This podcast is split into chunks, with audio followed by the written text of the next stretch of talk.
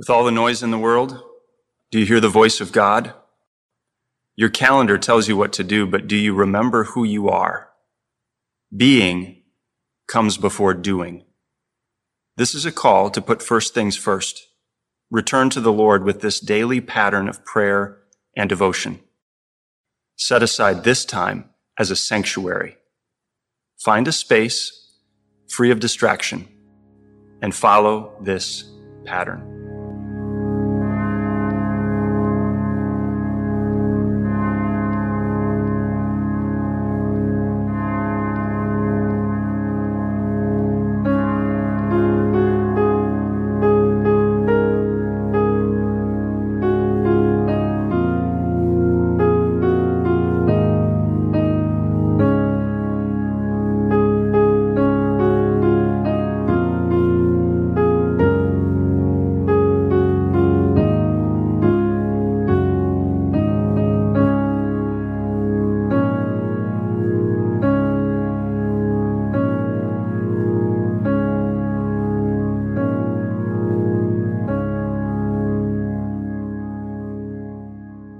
This is the Daily Pattern. We're in week three of our series on the Backwards Kingdom.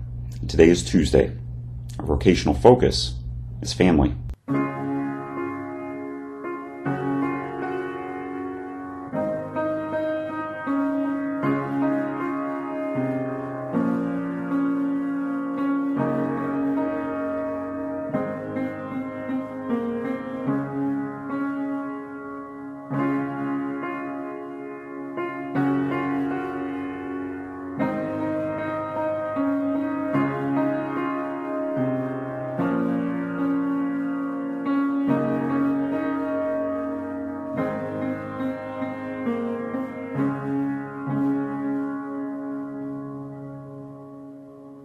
Making the sign of the cross, we say, In the name of the Father, and of the Son, and of the Holy Spirit. Amen.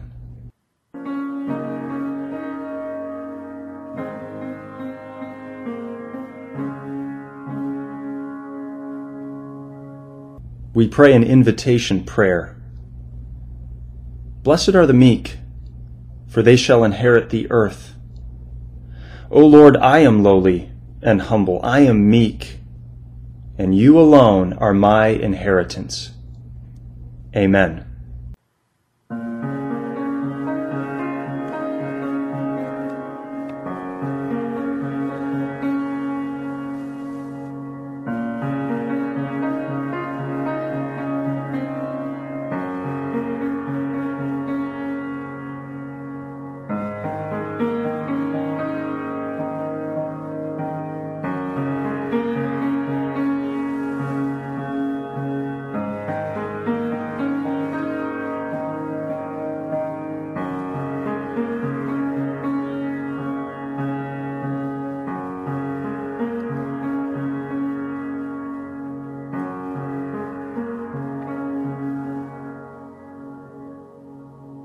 The words of Jesus from Matthew chapter 5.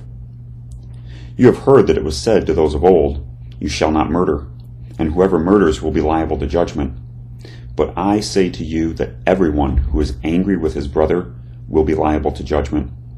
Whoever insults his brother will be liable to the council, and whoever says, You fool, will be liable to the hell of fire. So if you are offering your gift at the altar, and there remember that your brother has something against you. Leave your gift there before the altar and go. First, be reconciled to your brother, and then come and offer your gift.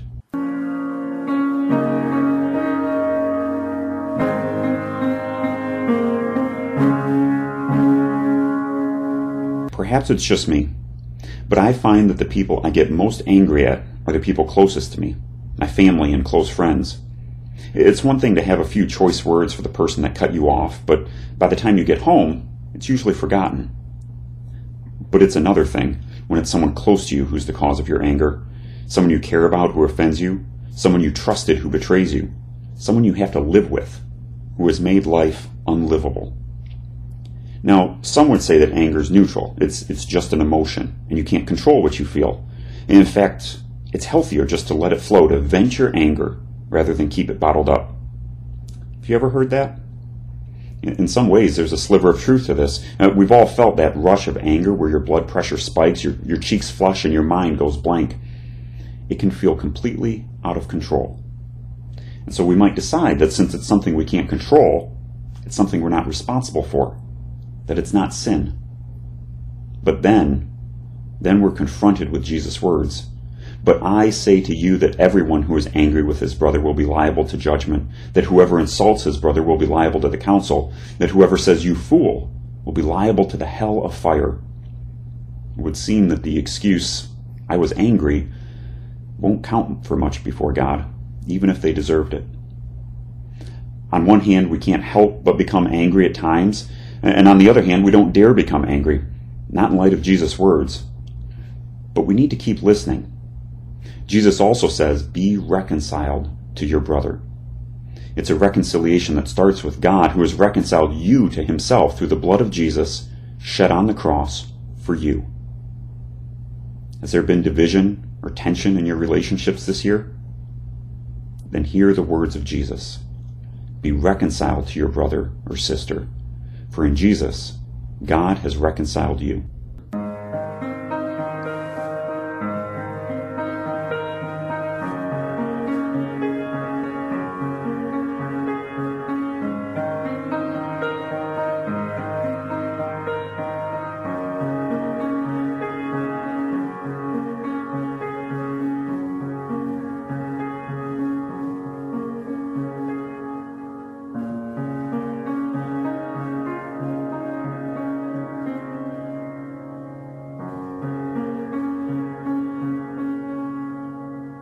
Closing prayer.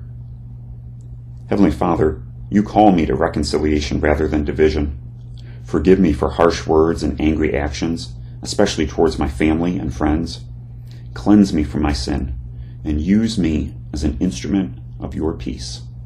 In Jesus' name, amen.